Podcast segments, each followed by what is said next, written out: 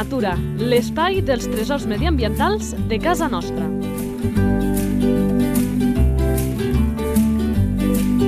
Un espai conduït per Francesc Balanyà. Molt bones a tots eh, i a totes, benvinguts una edició més en aquest espai que parlem eh, de la nostra fauna i no sé si gaires persones avui al nostre o a la nostra protagonista li diran això de tresor medioambiental de casa nostra. Un servidor pensa que sí, perquè segurament servirà també per parlar de coses de fa molts anys. De seguida ens entendreu quan conegueu la protagonista, abans però cal conèixer l'altre protagonista, qui ens explicarà coses d'aquesta espècie, en Josep Maria Felip, coordinador de la xarxa d'entitats locals de la plataforma Canal Viu. Molt bones. Hola, bon dia. T'ha semblat adequada la presentació? Molt, molt, molt. Vinga, va, que anem a descobrir qui és aquesta protagonista.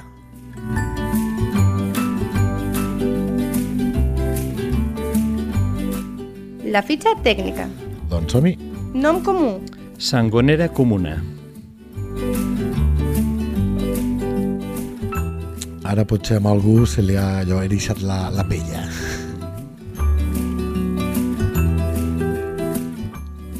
Nom científic. Irudo medicinalis.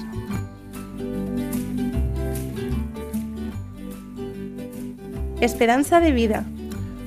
Poden viure una mitjana d'uns 27 anys, en condicions favorables.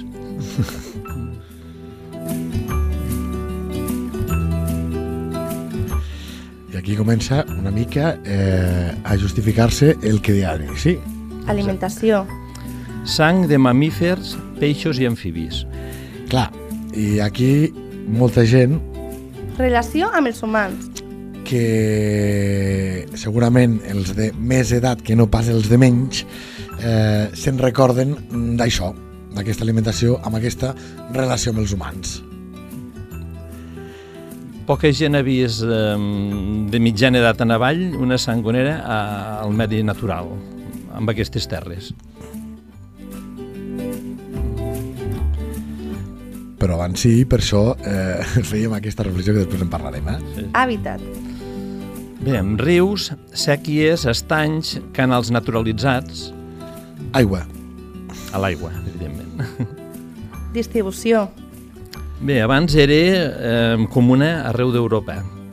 Ara hi ha països que està extingida i aquí la trobarem en zones molt localitzades eh, d'aigües encara podríem dir clares i aires, aigües que estan en perfecte estat no contaminades.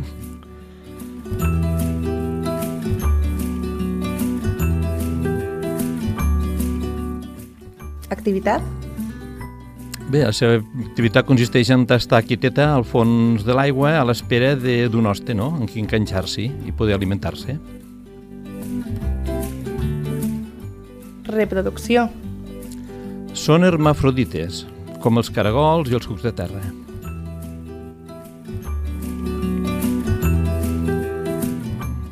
Salut de l'espècie. Bé, actualment està en perill arreu, sobretot per la mala qualitat de les aigües, però també per la pèrdua d'hàbitats favorables i també com per a predadors que, per a nous predadors, com és el cranc de riu americà, que se les cruspeix. I és una autèntica plaga, aquest cranc de riu americà. Sí, sí, s'ha estès arreu, és una plaga arreu, però hi ha llocs que és la base de l'alimentació de moltes aus, no? Vull dir, El bernat pescaire, la llúdriga, per exemple, són animals que, que s'han pogut adaptar i se'l poden cruspir. correcte, té la seva part positiva. Sí, però que li diguin al cranc autòcton si té la seva part positiva, perquè ja ho he explicat altres vegades de que té un paràsit al cos aquest cranc americà Sí. que fa que on hi ha cranc americà a les aigües doncs no hi hagi l'altre cranc, encara que no es vegin les cares perquè queden contaminades i acaba eh, matant l'espècie i la tenim amb un alt risc d'extinció.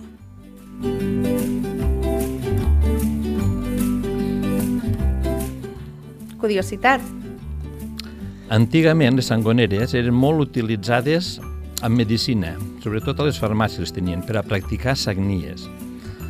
Actualment s'està estudiant la irodina, que és la substància que segreguen perquè doncs, és un anticoagulant i miren de donar-li aplicacions doncs, per evitar ictus, etc.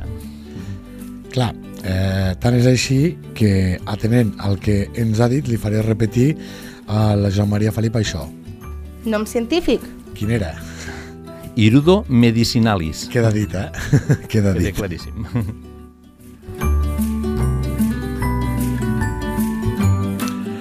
Clar, això es feia abans, eh, no sé si, si ho saps o no, eh, Joan Maria, però eh, hem vist que amb molts animals se n'han derivat això, pràctiques medicinals, creences populars malignes o benignes.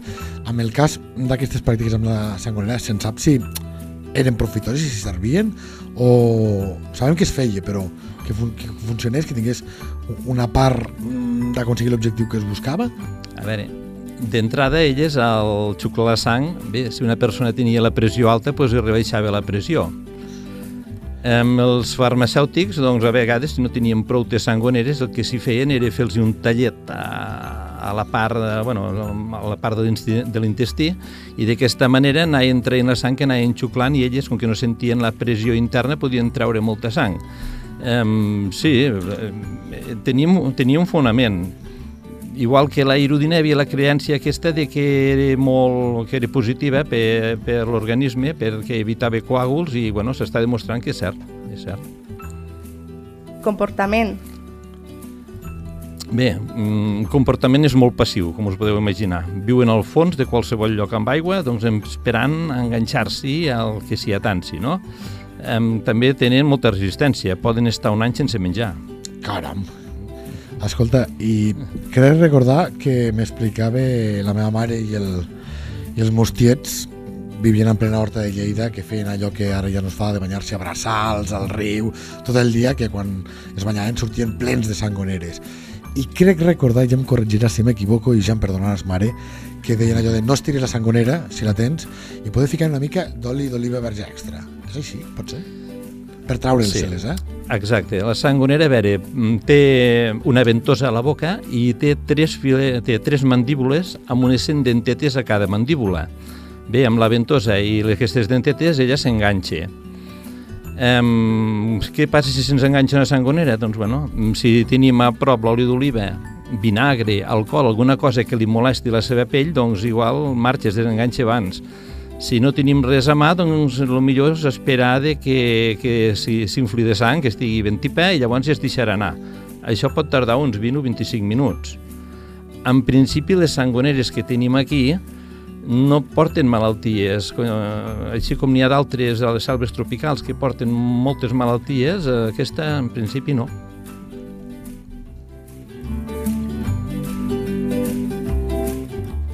Però clar, també entenc que la, la sangonera no, no sé si espera a, a lliurar-se de tu quan tornes en un medi aquàtic, perquè clar, pot passar, i ara m'imagino la meva família, com deia abans, banyant-se, sortint, plens de sangoneres, però fora de l'aigua no sé si la sangonera se, se solte dient, ep, aquest no és el meu hàbitat, no sé on aniré a parar i, i si arribo. Ara es, estic especulant absolutament.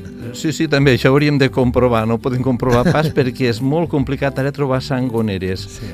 Parlant amb companys experts, vull dir, amb tema de rius i tot això, diuen que se'n troben de molt petites ja les capçaleres, però vull dir, eh, per aquí la plana d'Urgell, Lleida i tal, difícil. Bueno, jo no n'he vist ja fa molts anys. I aquest espai, eh, ho hem dit moltes vegades, ens agrada fer-ho amb persones que col·laboren. En Josep Maria Felip va ser un dels primers amb aquella, no li direm rata d'aigua, sinó bufó, que m'agrada molt més i ho vaig Correcte. aprendre gràcies a ell. Eh, I nosaltres a vegades proposem animals als convidats o els convidats ens en proposen a nosaltres. I va dir, Fran, estaria bé fer la sangonera. I per això deia a l'inici que, que segurament a molta gent dirà, ostres, això és un tresor mediambiental. Per què tenies ganes de fer aquest animal?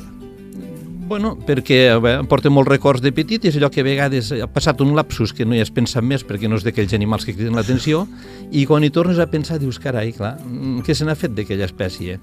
I llavors, quan comences a llegir, bueno, t'adones que diu que és un bioindicador de primera, bueno, de primera magnitud, no? Allà no hi ha sangoneres, vol dir que l'aigua li falta alguna cosa.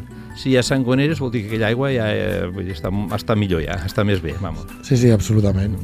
I, i de fet també, eh, més o menys crec que és el mateix, però jo ho apunto, això parlant, eh, els que ens agrada la natura tantes vegades doncs, amb molta gent, que deien allò, la meva família mateix que esmentava, però no només, que deien, ostres, de petit recordem, per exemple, això, les sangoneres, les cuques de llum, que quasi ja no se'n se veuen, es deia que es veien molts més xuts, que, que ara costen de veure, i també suposo que ens serveix per dir, per constatar allò que és una evidència, però que a vegades si li fiques nom i cognoms amb una espècie, i és que hem incidit amb el medi i més vegades de forma negativa que no pas positiva, com és el cas d'aquesta espècie.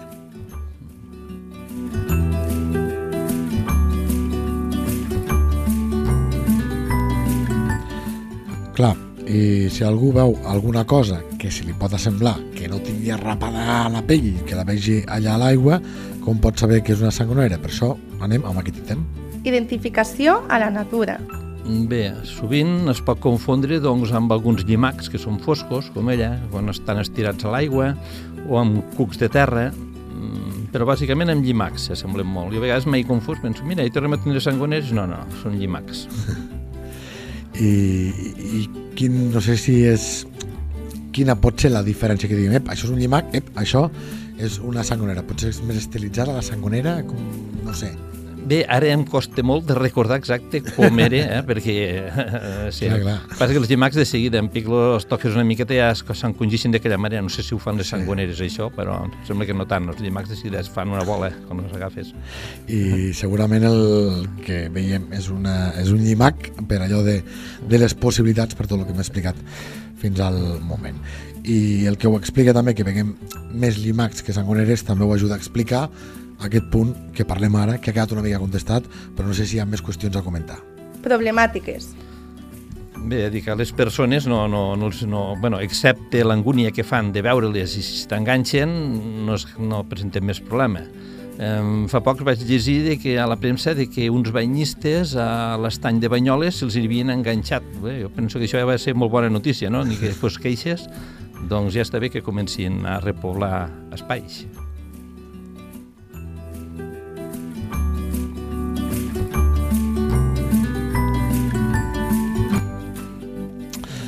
Amb la llúdriga de que també sempre s'ha dit, després ens deia la, la persona, aquest eh, biòleg del Servei de Fauna i Flora de la Generalitat de Catalunya, Santiago Palazón, que anava a ficar el cas de la, de la llúdriga, de la nútria també, eh, com diem, que són bioindicadors que estan amb aigües netes, no? I deia, compte, perquè això es pensava molt abans i no és tan així, no? Perquè ara pensàvem en el riu Segre, que el tenim ben a per veure si tornaríem a veure doncs, aquestes sangoneres. I, i deia això, que compte que les llúdrigues, això de bioindicador, se les ha posat moltes vegades doncs, amb aquest paquet i s'ha vist també que poden estar amb aigües no tan pures. Eh? Tot plegat ho deia perquè dic, bueno, no sé si el Segre està millor que en els eh, darreres dècades i per tant podem acabar veient sangoneres. El que, sí. El que passa que les, um, actualment el medi eh, no, els hi és contrari, no? perquè abans hi havia moltes segles a cel obert. I quan una segla és a cel obert, quan l'aigua corre i li toca el sol, l'aire, les plantes, s'autodepura. Quan aquesta aigua va entubada, que no li toca ni sol, ni aire, ni plantes, bé, si comença amb 50 bacteris, per dir alguna cosa, n'acabi amb 100, no? Vull dir, l'aigua no s'autodepura quan va per sota. Eh, Per tant, vull dir, mos costarà molt tornar a tindre ja les aigües que teníem abans. Clar, i si la sangonera depèn de mamífers que es posin a, a, a l'aigua, doncs evidentment si està entubat la cosa es complica. Si Tot, tenim a les capçaleres i hi ha trams, per exemple, amb els eh, nostres, eh, la nostra xarxa de recs que estan entubats, passar aquest tram a, fins anar baixant riu avall doncs ha de ser molt més eh, complicat. Sí, sí, totalment d'acord.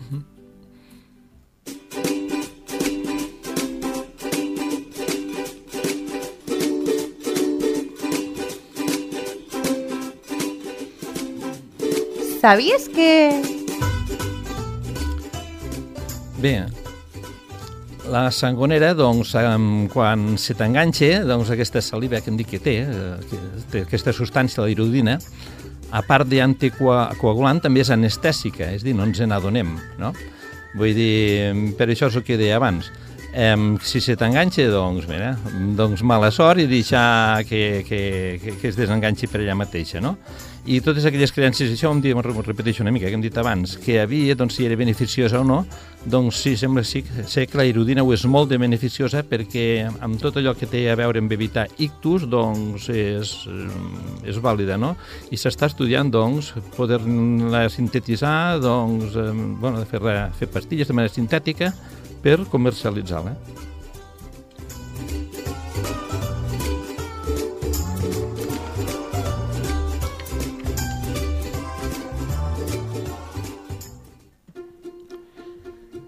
Aquí veurem el que dèiem a l'inici, perquè és un animal criminalitzat. I entrem. Natura a punta de llengua. Perquè ho diem moltes vegades, eh? el que nosaltres parlem, diem, també constate la relació que acaba tenint amb els humans una determinada espècie i aquí sorpreses no en tenim. Bé, mm, ho hem sentit tant en català com en castellà. Sangonera, sanguijuela, aquell que viu a costa d'un altre. Eh? Vull dir, general, en general podríem dir que això és sinònim de paràsit, d'una persona... És dir, qualsevol aspecte doncs, que, que, que, que exaureix un negoci, que origina grans despeses, doncs diem que allò és una sang... Bueno, una sangonera. Sí, sí. sí, sí. Mm -hmm. Doncs li agraïm i molt a la Joan Maria Felip, aquest coordinador de la xarxa d'entitats locals de la plataforma Canal Viu, que ens hagi regalat de nou doncs, aquests coneixements i ens hagi fet això, que per això també ens agrada molt aquest espai, que és també aquest petit viatge al passat, a Comerent, llavors, en el nostre entorn natural, on les sangoneres tenien una presència molt més destacada. Joan Maria, moltes gràcies. Fins la propera. A vosaltres, moltes gràcies i molt, molt bé aquest programa que, que, que ens posi una altra vegada eh, aquests, ens presenta aquests animals que, com aquí diu, ja ens han passat desapercebuts, molts d'ells. Ja no ens en recordem. Moltes gràcies. Posa mi memòria, gràcies a tu.